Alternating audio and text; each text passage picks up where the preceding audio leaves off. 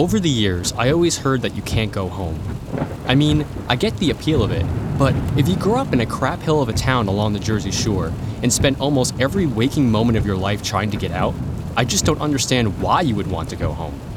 That said, I'm contemplating this as I drive the 3,000 miles back east. It's not as if I planned on this happening, but after five years away and not really speaking too much with the friends I left behind, you tend to worry a little bit, especially after the phone call I received in the middle of the night a few days ago.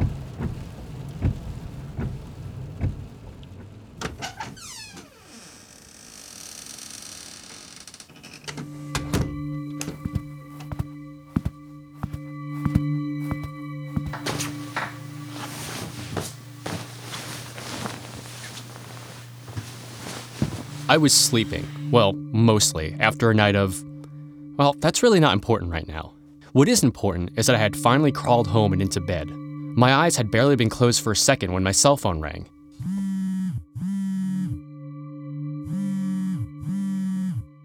Being very out of it and extremely tired, it took me a few tries to even register that it was my phone, and when I did, I tried to ignore it.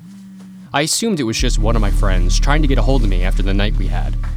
However, Providence cannot be ignored, and the constant chattering of my ringtone roused me into answer it. Uh, uh, hello? Hello? Is anyone there? Jonathan Barker, return to Melancholy Falls. It is time. What? Who is this?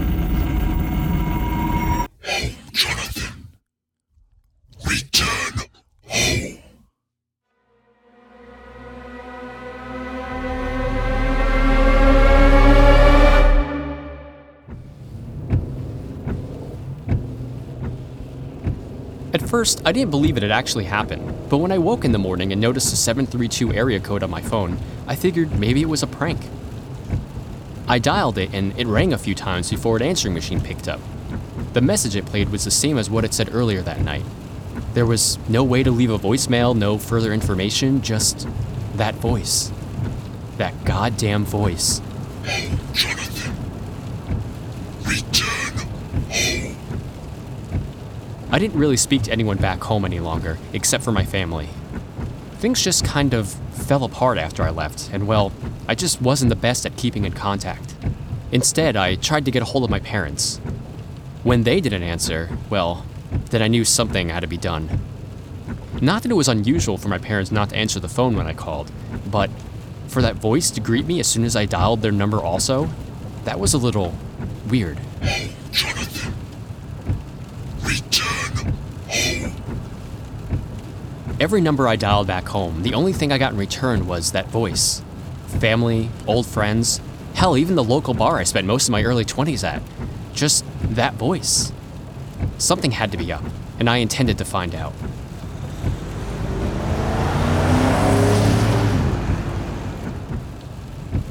I spent the last four days on the road with very little sleep.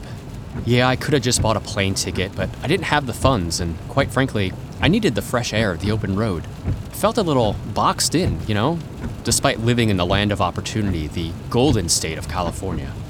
I just needed the break. And with no new jobs on the horizon, I figured, what the hell? I didn't stay in any motels, despite the many I passed that seemed extremely inviting, despite their Norman Bates vibe and cheap rates. Again, I was trying to save on money. I was perfectly comfortable catching a few hours here and there in my car and just washing up in gas station bathrooms. Probably not the cleanest, sure, but hey, it worked. Besides, I wanted to get back as quickly as possible, because with every passing day, trying to get a hold of my family, that voice on the other end of the line just unnerved me even more.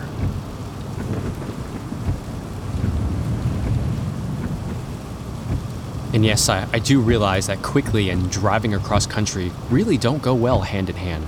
But after I left Melancholy Falls for good all those years ago, why I left?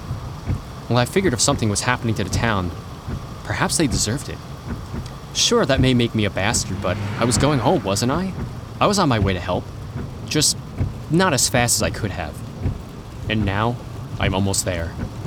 I was passing the cheery and completely inaccurate Welcome to Melancholy Falls sign when I realized how appropriate the pouring rain was, acting as my warm welcome home on this chilly August evening.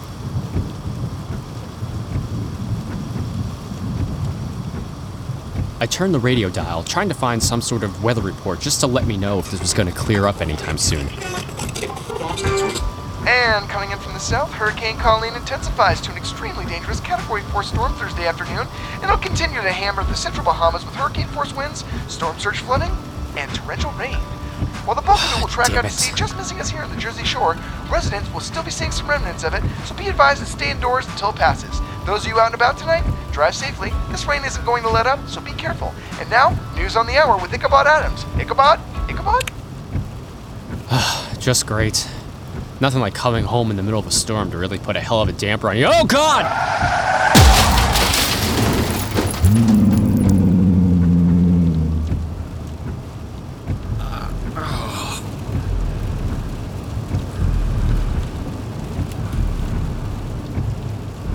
Oh, God, my head. I had no idea what I just hit.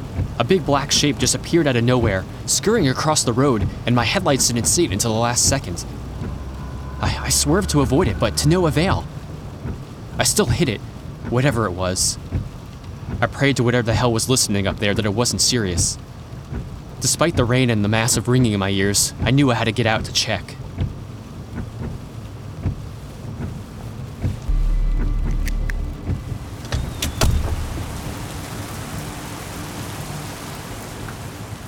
I looked around as best as I could see it in the rain, but with my broken headlights piercing the darkness, I couldn't really see much. I was all but ready to give up when I heard it. Faintly at first, but it was there.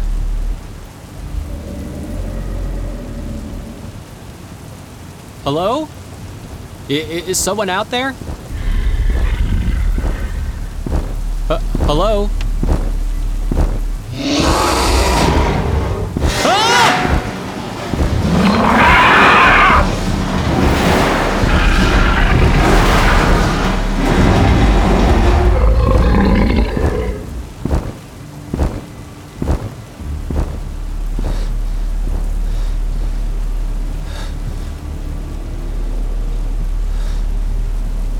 Was that?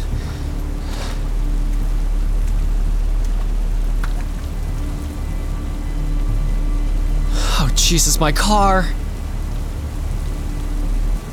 The damage was minimal, but it was still very, very visible. Large sections of the metal were tore up as if a large animal had taken their claws to it. A section of my front bumper was sticking out, and it definitely looked to have been chewed on. The driver's side tire, while flat, was probably still drivable, but not for long. I didn't want to be stranded out here with whatever that thing was, so I decided I had to risk it. Or rather, I, I wanted to risk it, but unfortunately, I didn't have the chance.